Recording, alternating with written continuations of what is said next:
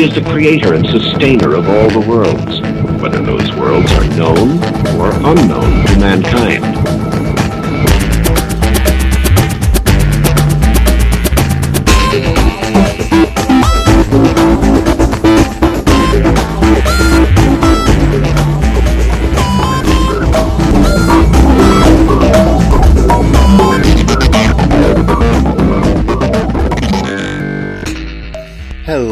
Does not wisdom cry? And understanding put forth her voice. Hello, my name is Charlie. You may know me better as sci fi fantasy writer C.E. Dorset, and today we are gathered together to discuss the mystical function of mythology. Okay, so what is the mystical function of mythology? Through the course of this episode, I will be reading several quotes from Joseph Campbell from several of his books. They may sound similar, but the differences are important. As you remember, yesterday we discussed myth as metaphor, and that is very important. So, in these next four episodes, we're going to be breaking down the four functions of myth, starting with this one, the mystical function. That any story that you're told, whether it's a religious story, a movie, a television show, a book, a story from your parents, or a story that you tell yourself, this is a tool that'll help you open it up and see what's really being communicated in that story. It's fascinating when you do this because you can learn things that otherwise would have just gone directly into the black hole of your unconscious and you never would have gotten there. So, what is the mystical function of mythology? In the myths of light, Joseph Campbell says, the first must be to open the mind of everybody in the society to that mystery dimension that cannot be analyzed, cannot be talked about, but can only be experienced as out there and in here at once. Hmm. Okay. So this is what we're talking about when we talk about mysticism or the myst or the mystical function of mythology. And in fact, you'll notice we talk about this a lot in the Via Positiva, the way of bliss in creation spirituality. So, th- what does it mean that it is something that cannot be analyzed? This is a phrase that I find more and more people having a hard time with because we live in a modernist or postmodernist world, depending on whether your community has transitioned yet. And a lot of our propaganda tells us that everything is available to science. Everything. And I would call that a lie. Because not everything is available to science. Now, science is important and is anything that can produce a theory that can predict effects before they happen, not merely describe effects after they happen. Which is why sometimes you'll hear people like me refer to spirituality as a spiritual science, because I can tell you if you sit down and meditate, these things will happen. And you sit down, you meditate, those things do happen. There is a predictive model there. I can tell you why they happened. I cannot prove to you why they happened. A scientist can sit, sit you down, put you in an MRI, watch your brain, and show that these things are happening, but again, cannot explain why. And that's what we're talking about when we say can't be analyzed. Both the scientific community and the spiritual community can talk to you about the benefits of meditation, but we cannot scientifically analyze why they happen. Why does breathing and calming the mind and moving into the present moment have the mental, emotional, and physical effects on your body that do happen? I have my beliefs. Other people will have their beliefs. You will have your own beliefs. But that's what we're talking about at that point. We're talking about beliefs. We're talking about this story, this function of myth that we experience both internally and externally at the same time.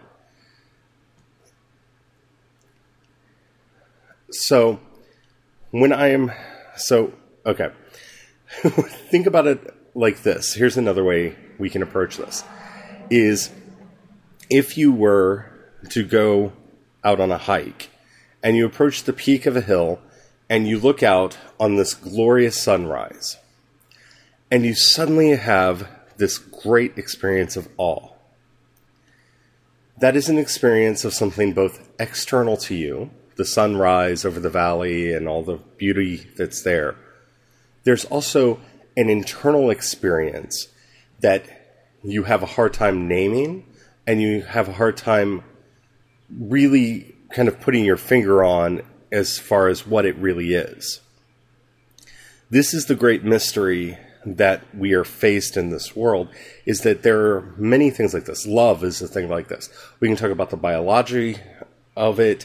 We can talk about how the chemistry works. We can talk about relationships. Why do you love the person that you're with? Why have I been married to the same guy for 19 years? I don't know. I just am.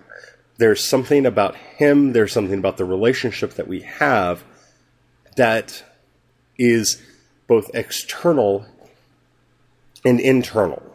I see it in him and he sees it in me. I feel it in me and I and he feels it in him. There, there, there is a mystery there. In Thou Art That, Joseph Campbell phrases it slightly differently.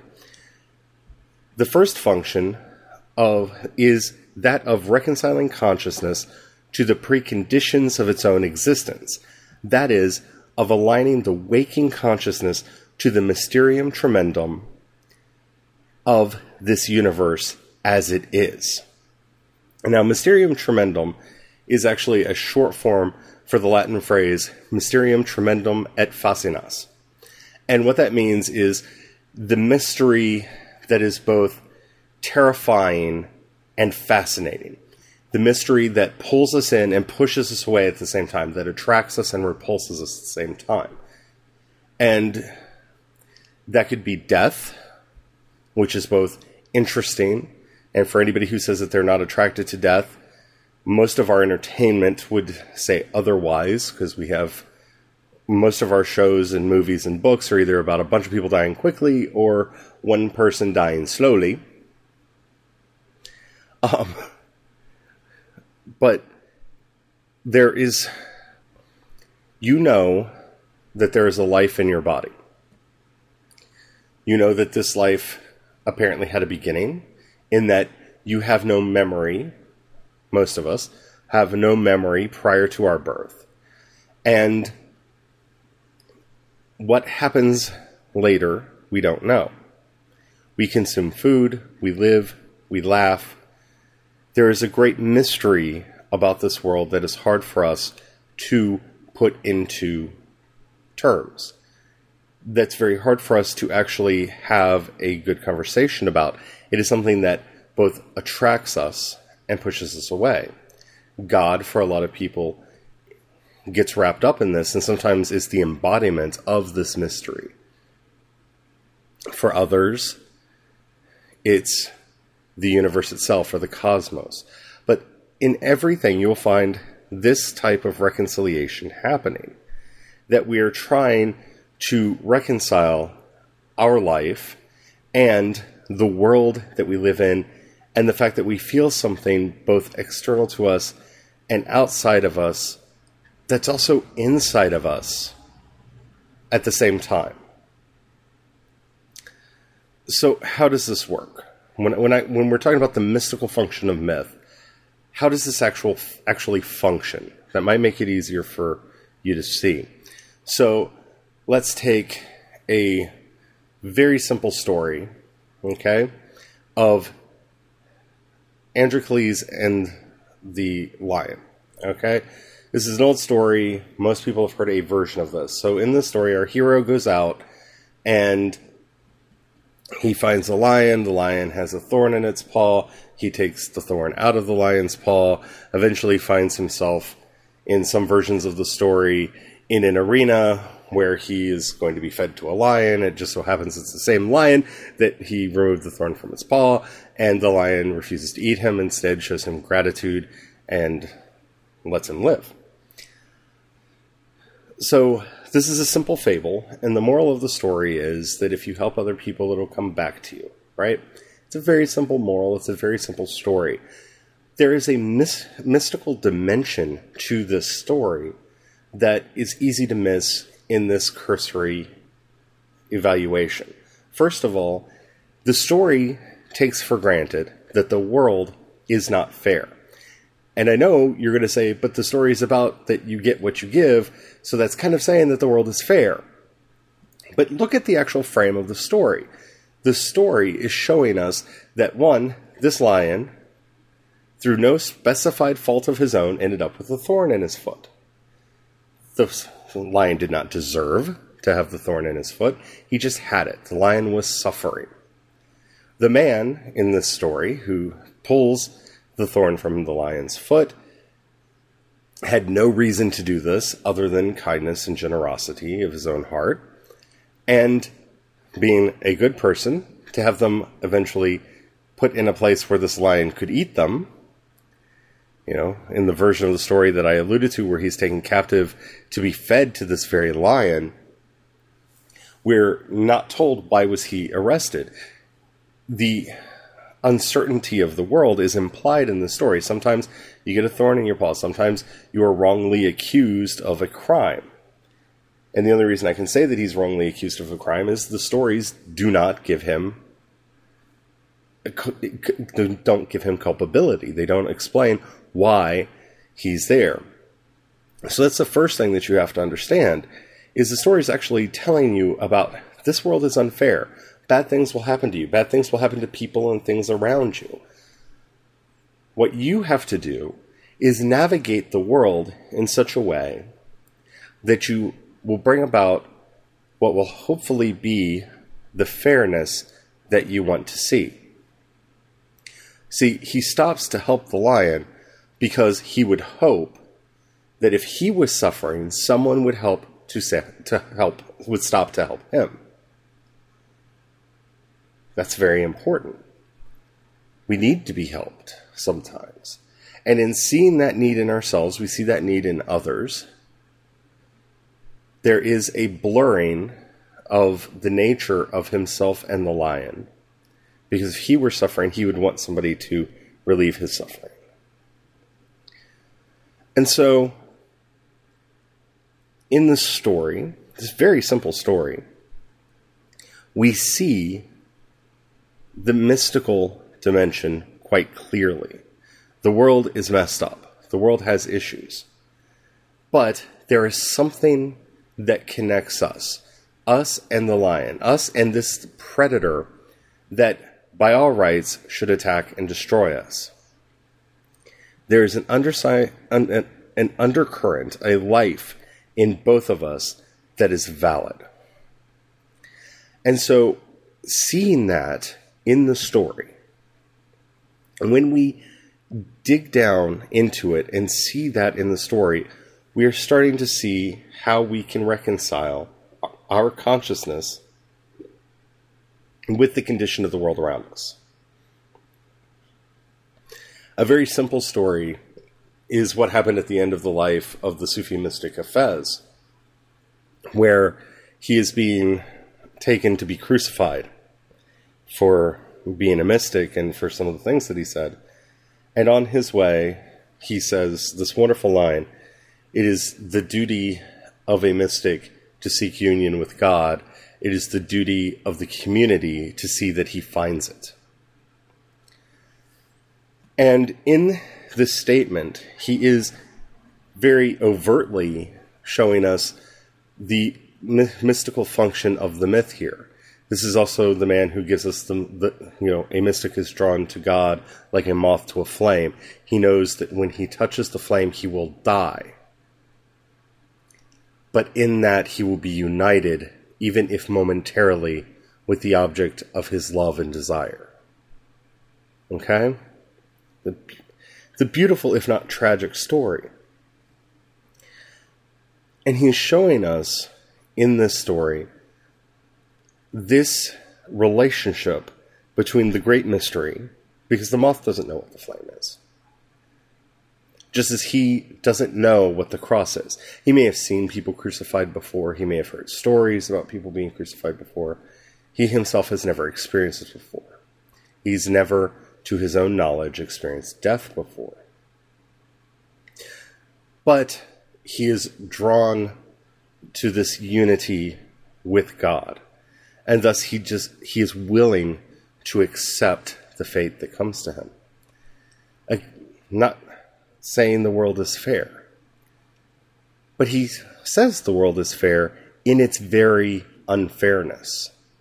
In its very injustice, the world is behaving exactly as the world could, should, and does behave.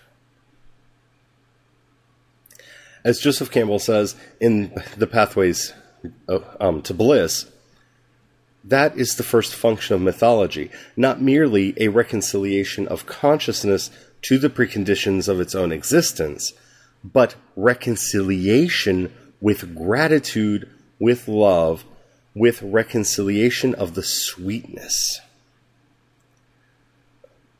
Okay? Now stop and think about that for a minute in both of these stories, even with the tragic markers that are in them, there's a recognition of the sweetness of life. This is in the story of Hafez. This is a man who's being led to his own painful, torturous death. And he looks at it and says, This is what I always wanted. I wanted union with God. You are going to give me union with God. This is what I wanted there is a recognition of that sweetness. There's a recognition with gratitude that the world is the way it is, I am the way that I am, and thus together we navigate this world. You can see this in the teachings of Jesus, where he says, Anyone who is heavy laden, who is burdened and heavy laden, come to me, for my yoke is light and easy to bear. A yoke, if you don't know, is the pole of a cart that is strapped to the shoulders for a beast of burden to pull. In this little story of Jesus, he's not saying, Come to me, I will get rid of your burden. He said, No, come to me, and I will give you my burden. My burden is easy to bear. He doesn't say you're going to live in a world without burdens. Just that if you have the proper perspective, and if your burden is the burden of Christ's heart, then you will find it easy to bear what you will have to bear. This is the mystical dimension of myth. So, in the previous episode, we talked about the story of Jesus walking on the water and calling St. Peter out of the boat. And so St. Peter comes out of the boat, and as long as he keeps his eyes on Christ, he stays above the water. As soon as he takes his eyes up off of Christ, he falls into the water. And Jesus says to him, O ye of little faith. He pulls him out of the water, puts him back in the boat, and there we go. The mystical function of the story is to reconcile us with the world that we live in. First of all, he's out on the boat and the storms are raging around him. Storms come. It's terrible. They're afraid the boat's going to sink. When they first see Jesus out on the water, they freak out and think it's a ghost. They don't believe that he is really there. So the first action here in the story is a story of disbelief. Peter then sees that it is Jesus.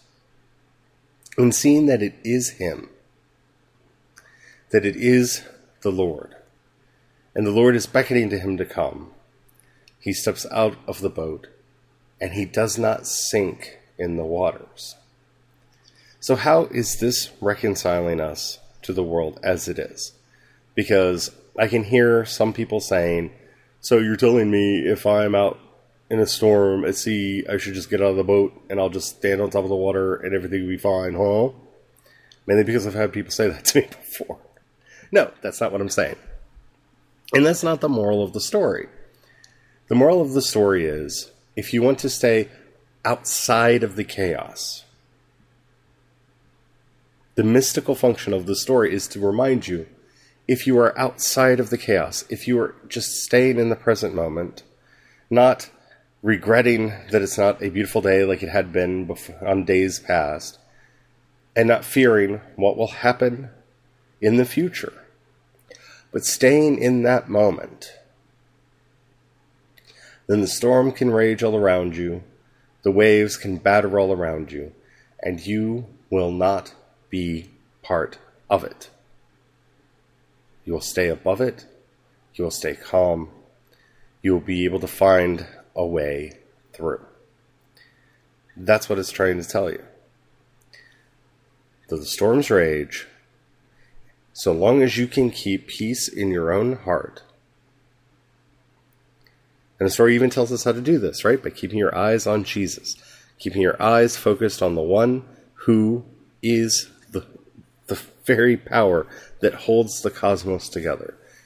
Stay focused in the present now. You will get through. You will make it to the other side. It'll be okay. Don't freak out. Don't scream. Don't fall apart. It'll be okay.